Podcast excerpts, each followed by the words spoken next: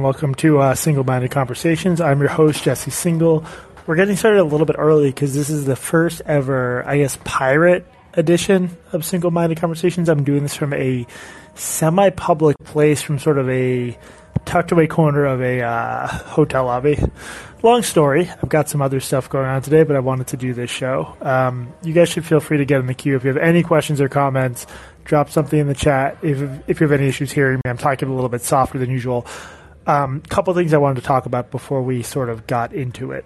One was uh, for those who listen to my podcast, Blocked Reported, we just scheduled our first ever public live show. People were mad at me because they said, "Oh, you guys did a live show at uh, Heterodox Academy. That wasn't a public live one that anyone could buy tickets to. It was just for people at the conference. First time ever we're doing one that anyone can buy tickets to. Arlington uh, and Draft House in Arlington, Virginia, October 29th. So we're very excited for that. We hope to see DC area folks there. We're also hoping to um, lock down one in New York soon. Yes, KW 6983 will be there. Look forward to meeting you. Um, yeah, we're hoping to lock one down in New York soon, and we might have some other stuff in the works as well.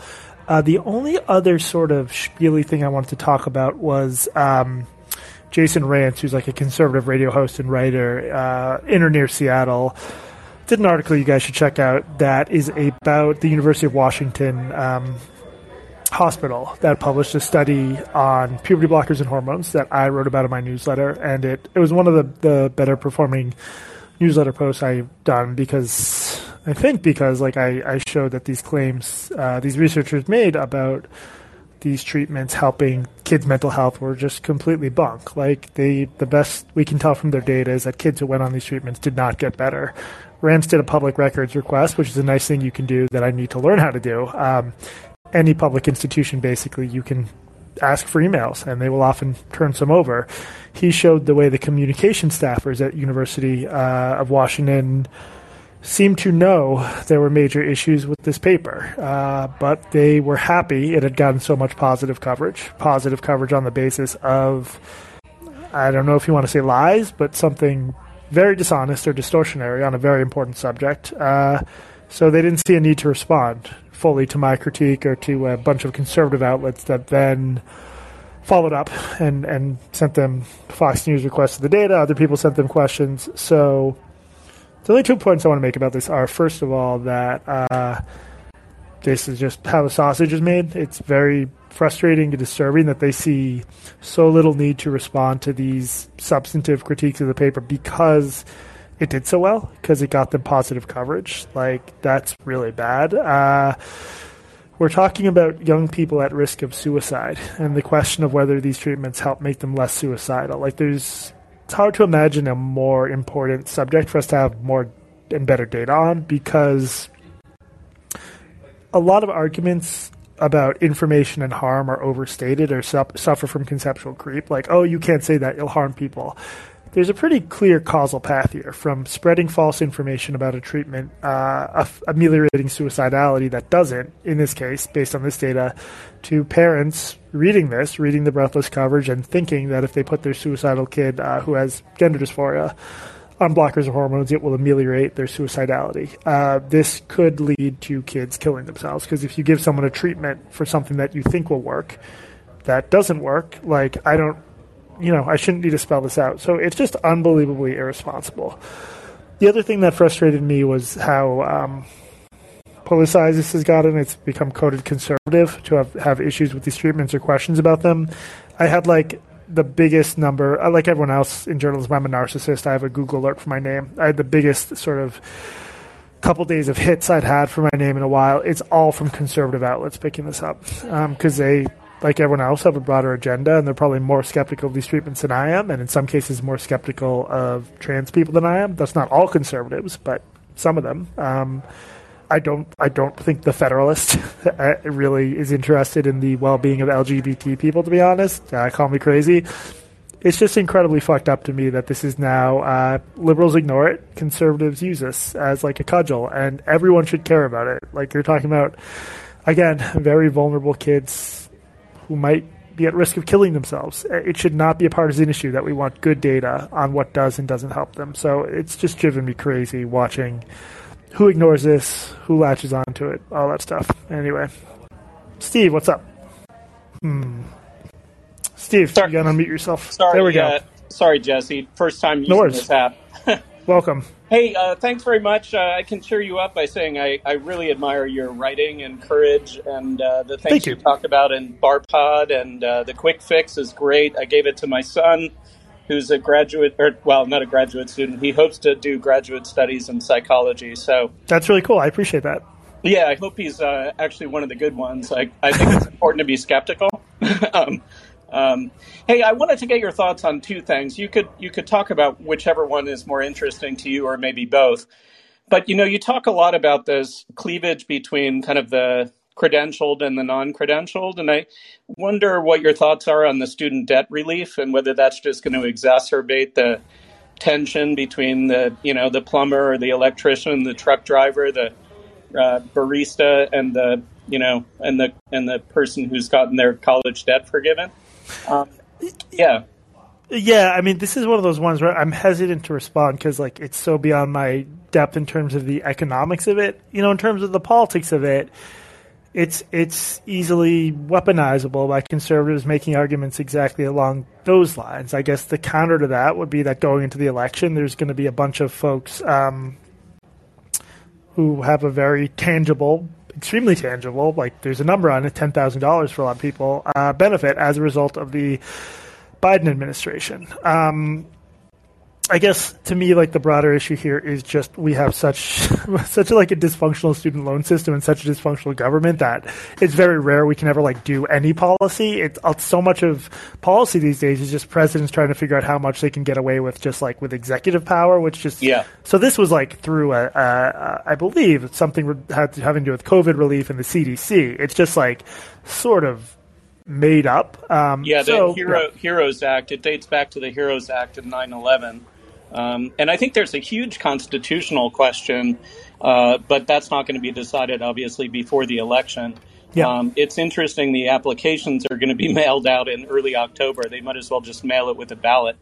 Um, yeah. Although, to be fair, Trump tried to put his name on stimulus absolutely. checks. So this is what good politicians do.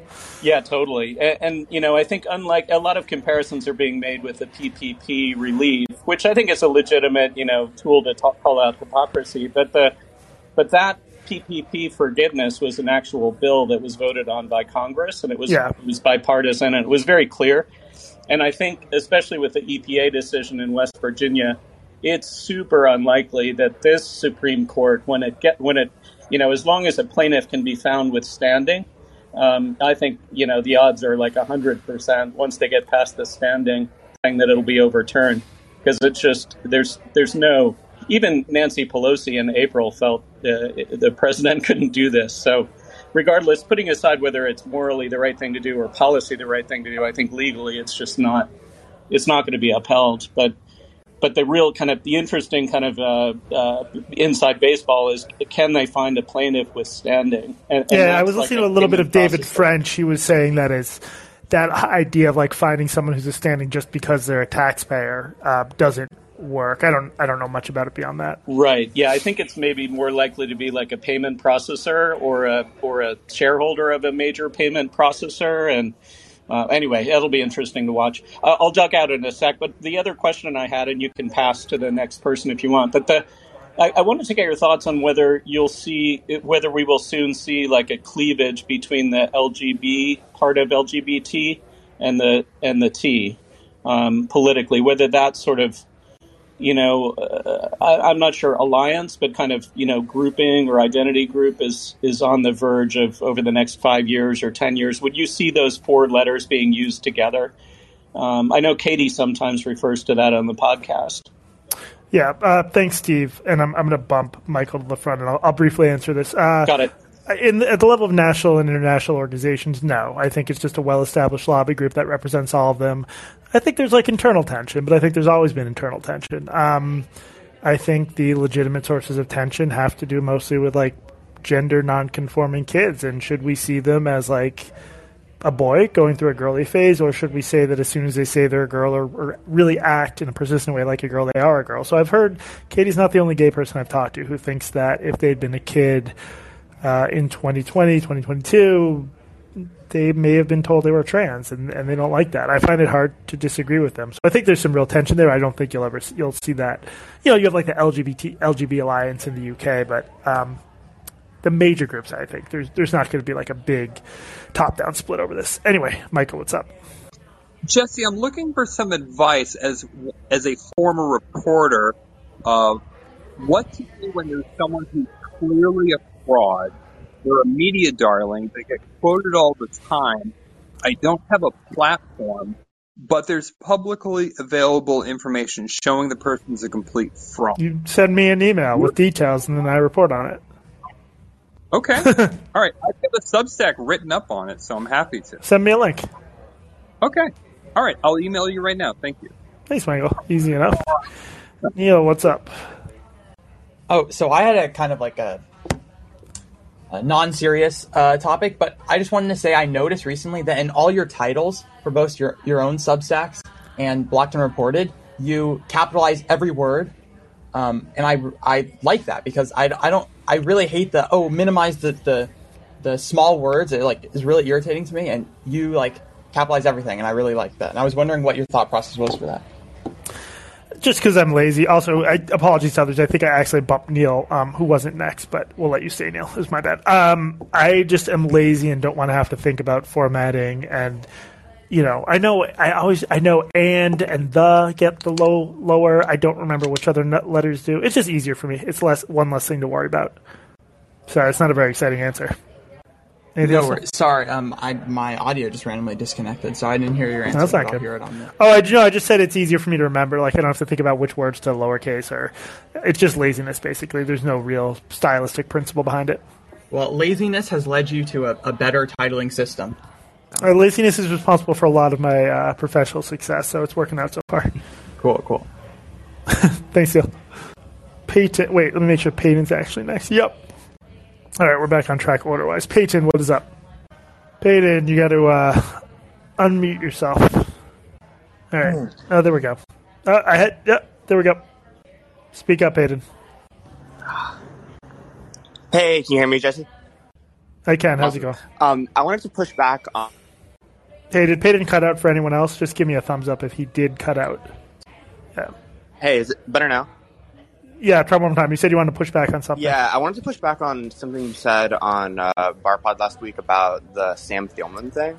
Um, and, you know, like, I totally get it if it was like a platform, like, if he had it, Sam had a Substack and they were like, you know, because you criticize Substack, like, you can no longer, um, like, write on Substack. That would obviously be like, uh, a violation of free speech. And just for context for others, like what happened was he like edited another newsletter that was like pretty critical of, of Substack. But like to be fair, Substack had a contract with him to like work as like an employee. And like if you like run a business and like some your employee is like criticizing the company like just like offhand, like you have to like fill like continue your contract.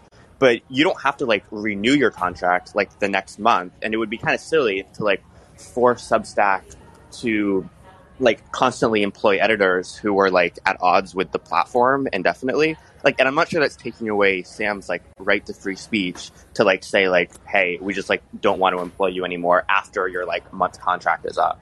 But yeah, yeah, I I think uh, well, so he wasn't he wasn't an employee. He was a contractor, and he was contractor who edited did it right. right? Um, so look, Substack eventually acknowledged they thought they were in the wrong. They reversed the decision. So I just think we should take like a very liberal approach and a very forgiving approach, um, both to employees and to contractors. And I think people abuse that principle. Like, there's definitely instances where people clearly should be fired. People got mad at me because, like, a Netflix tech worker mad at the Dave Chappelle stuff leaked their internal data about the performance of Chappelle's special, which is like, that's a no-brainer. You're going to get your ass fired. Like in the same way you're going to get fired if you commit plagiarism. But right. this is a pretty soft offense if it's, if it's an offense at all. So, yeah, I just like to take a very liberal, forgiving approach to this stuff, even for assholes like Sam Thielman.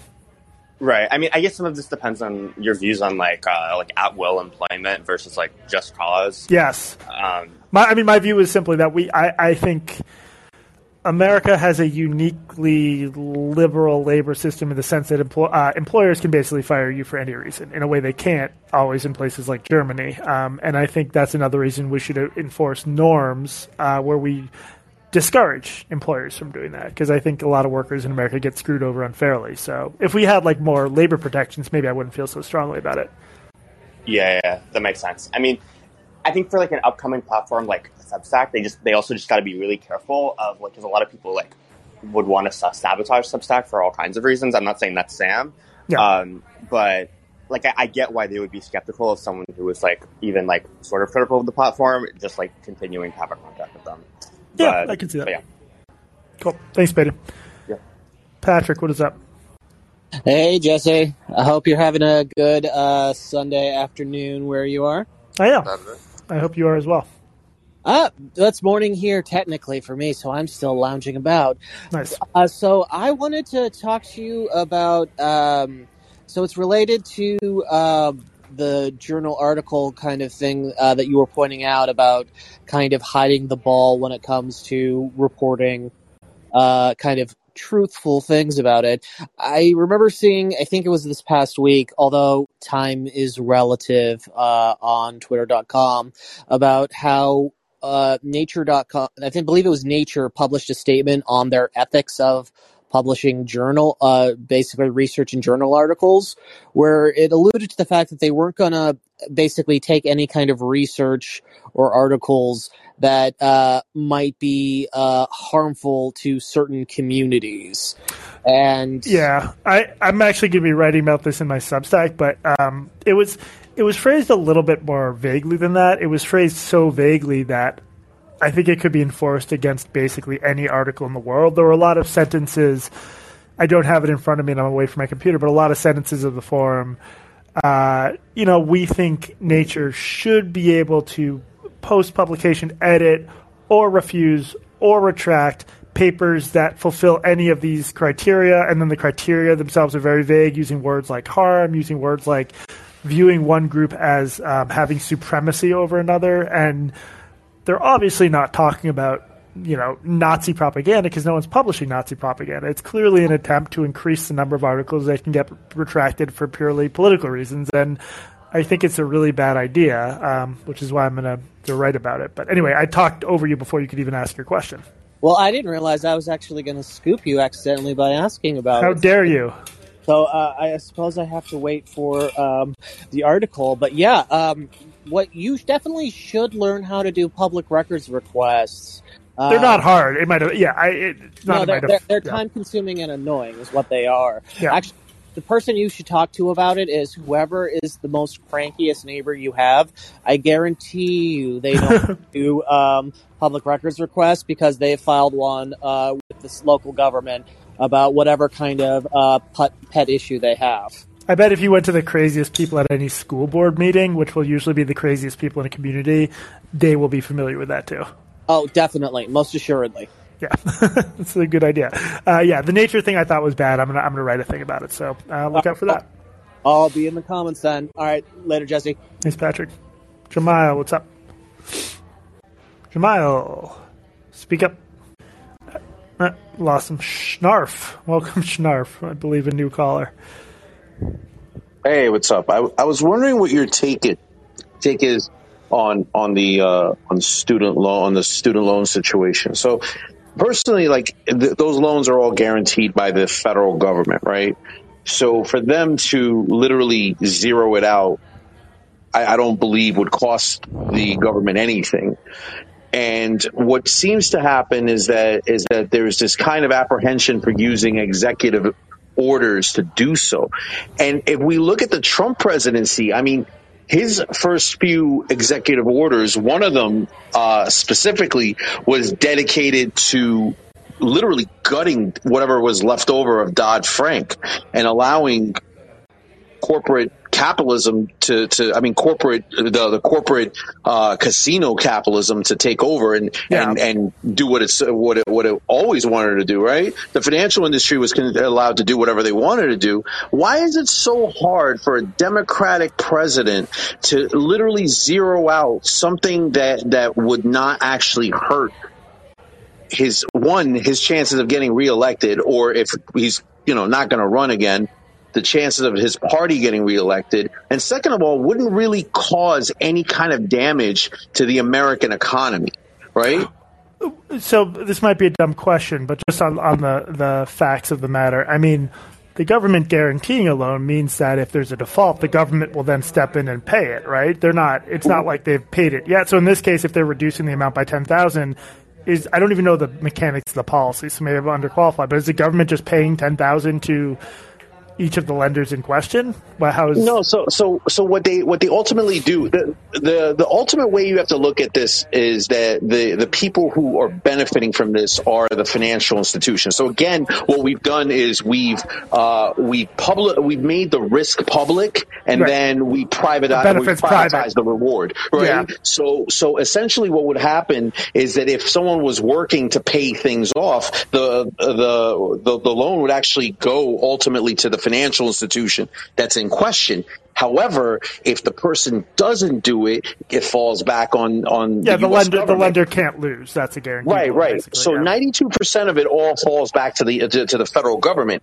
So what I'm essentially thinking is this: is that if this there's a way to zero it out, right? Because every debt essentially is an asset, and it's an asset only for those for those credit or for the for those financial institutions, right? So if you zero out that debt, you're taking away their asset. They're the ones that are crying and, and screaming, and then having the Cato Institute write out the top five reasons why why student loan forgiveness is a bad thing, right?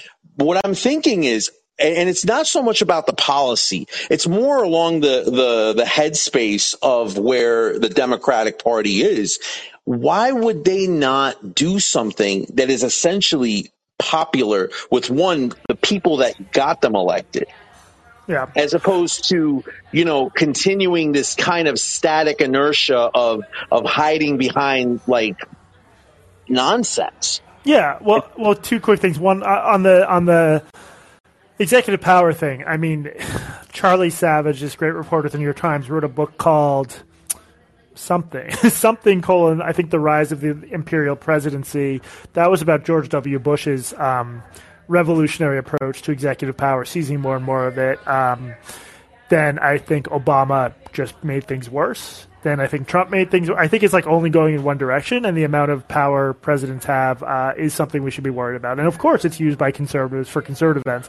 On the question of why the Democrats don't do something more ambitious, I mean, I think there are real political perils here because if you did zero out all student loans, that is something that, um, whatever you say about the economics of it, I'm severely underqualified there. It looks like you're doing something very big that only benefits people who went to college, uh, which is not the majority of the country. So I think it's politically fraught, to say the least. I, Well, here- that's here's not, here's here's the real motivation, and I think, and I'll be I'll be frank about my motivations. What would what would really happen is that you would attack the financial industry, right? So the financial industry as a whole is is a significant part of GDP. But what really happens is that does the financial industry actually create value for the for the for average American people? Right. And that's absolutely no. And it doesn't. Re- it's their their their initiatives aren't really helping people, and they're not like preventing from the exploitation of the planet, right? So to hurt the financial industry, or to or or to even you know go as far as restraining them, that doesn't seem to be the agenda of the Democratic Party. It's also not the agenda of the Republican Party, which No. leaves people like myself saying, "Why am I voting?" And I'll be honest with you, like if if they actually took a stance where they did something, I might actually be galvanized to vote. But I live in New York, so in my opinion, I don't think it really matters. But I'm just saying, in in essence, why is there an inertia for taking action on things that do have an effect. And to, to say that, you know, the vast majority of people haven't gone to college, debt forgiveness is probably the strongest and, and easiest way of showing solidarity with, with people that vote. So even if the vast majority of Americans haven't gone to college, it does affect people they know and the people that they're tangent to, right? Yeah. And there's Yeah. plenty of people that went to college that didn't even graduate. That Well, I mean, that, yeah, those are some of the saddest student loan cases, folks who didn't even get their uh, degree. Uh, yeah, those are, I'm out of my depth on the econ, but uh, let me think more about that stuff. I mean, yeah, I just think it's it's politically tough. I don't think it's the vast majority. I'm going to go to Cole. Thank you, Sean. I don't think it's the vast majority who didn't go to college. I forget the numbers. I think like God, I can never remember this. Is it 40% of Americans have a college degree? Someone could Google this very quickly, but um, if you're in a world like mine where basically everyone got went to college, it's easy to not understand what a big divide that is culturally, politically, economically. Cole, what's up?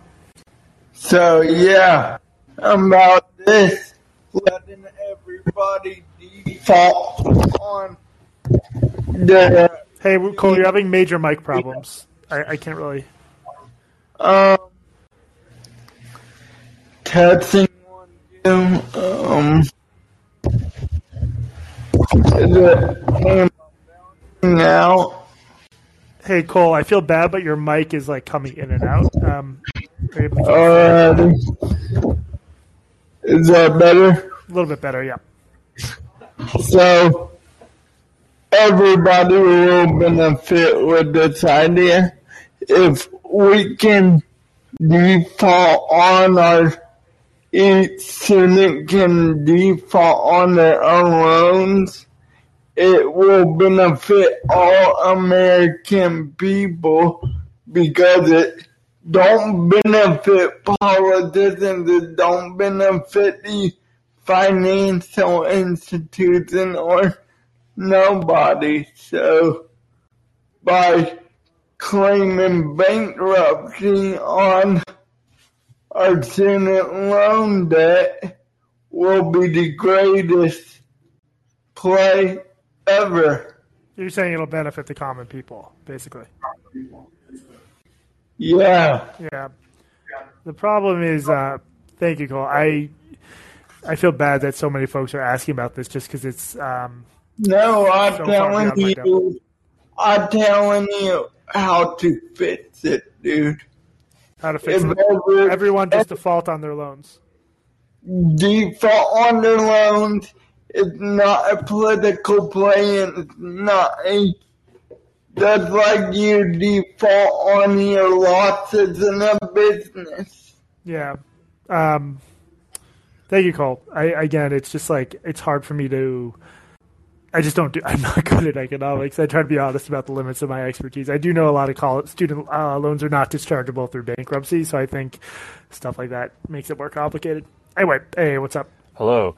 I, uh, I called a bit ago about Andrew Tate, and the story has developed somewhat. He's been banned from everything. Uh, I wonder if you've been following that at all. We just got another email. We've now had a bunch of people uh, saying we should be covering Andrew Tate. I might have to like force Katie to bite the bullet and have us just both spend a week catching up on him and absorbing his um horrific and in some cases borderline criminal content. Um, what what sparked him being banned from everything? Nothing. Th- There, Really? there- there's no cause. So, as I understand it, I mean, uh, it's it seems like what happened is he just became very, very popular, and he's spreading sort of his same kind of, you know, toxic message that people don't like, especially people who are working in social media companies. And I agree. I'm, I'm saying it is it's a pretty horrible message, but you know, it's it seems to me a bit unlike Alex Jones. Where Alex Jones is like saying that you know massacres didn't happen and blaming parents, right? Tate, seemingly, as far as I can tell, is just sort of giving a sort of pretty uh, a pretty uh, retrograde philosophy on dating and and life, which I think is bad. I, and I was calling before to complain about how bad it is, but he's been banned from like every platform: Tik TikTok, in, Instagram, uh, like e- everything, YouTube. Even I think even platform like Instagram, he didn't even do anything. All he did was like post pictures of like sports cars. He didn't do anything bannable. Uh, I don't know. I, the situation I find, even though Tate I, I find odious, I do find the, the sudden banning of him on everything a bit uh, concerning or a bit uh, eerie. I don't know. What do you think?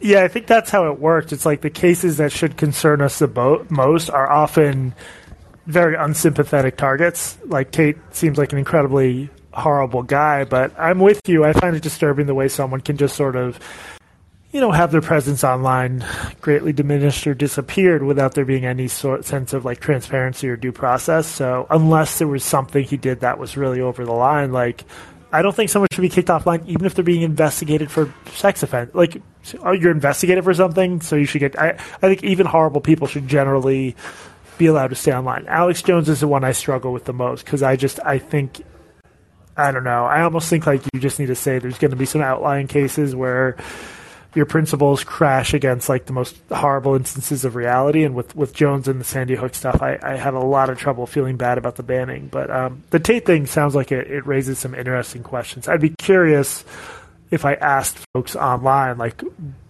how do you justify the banning? What do you think they would say? Like, what's the Steelman version? I, I don't think that there is anything yeah. particular. I think that what they might say is something like, well, he became so popular and he was spreading such a harmful message that it had to be done. I think really it was banned for being popular.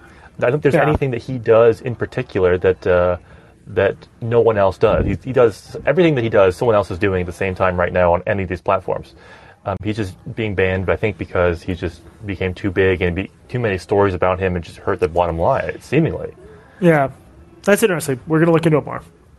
Unfortunately, it's, oh, um, uh, quick uh, before I go, quick, quick comment. I think uh, the streamer Destiny is trying to get you on stream to talk about uh, the UW situation. He emailed me and I said because I've yeah I've mm-hmm. um, got some stuff going on this weekend, but I'm going to try to do it early next week if possible. It'd be good to go back on. Awesome. Well, thanks for your time. Thank you. All right, I believe Pongo Pongo Two is going to have to be the last caller. Sorry, Neil, but uh, we'll get you back on next time. Pongo Two, what's up? Hey, Jesse. Hey. Um, I will say about the uh, this ended up being pretty much all about student loans, which isn't that surprising given who your audience is and what the fact that uh, a lot of them have about 10 grand at least on the line probably right now so it probably concentrates yeah. i will say that um, like uh, for giving student loans like this it does nothing to co- to correct the underlying problem um, which is essentially a system which resembles a lot of other systems where the government, uh, the U.S. the U.S. government has a strategy because because there's like a very strong ideological aversion to directly subsidizing things um, in the U.S. Oh, dude, this is such a, a cause of, of. It's so bad and so different from other countries. The way like any sort of welfare system has to pass through some private enterprise, which just adds so much room for like graft and corruption and inefficiency. It's crazy. Yeah, it, it, like the way I would summarize it is that instead of some, some instead of subsidizing stuff, they subsidize debt. Yeah. Um, which is like uh, you know the help the housing system has a lot of this problem in it where they'll subsidize you know first time home buyers getting a home loan which is basically just you know increasing increasing the amount they can spend on things which in a market system means it increases the price of the things. So everyone ends up in the exact same place. And like you know that's almost exactly how the government how, how like the tuition in the states is so ridiculous. Um, so yeah, like this is ultimately like it's it it's giving a payout to the people who are already like benefiting from the system. Um, it does nothing to discipline the people who are like exploiting the system, which isn't just you know your your bankers. It's also the entire U.S. Edu- the entire U.S. higher education system, which is basically just being written blank checks and raising their prices accordingly. And um, but no, that's uh, like it's it's a payout to the Democrats constituency which is their college students. Unfortunately, because the uh, higher education industry is also a Democrats' constituency, nothing's ever going to be done to them, and right. the financial or nothing's ever going to be done to like uh, cut their profits.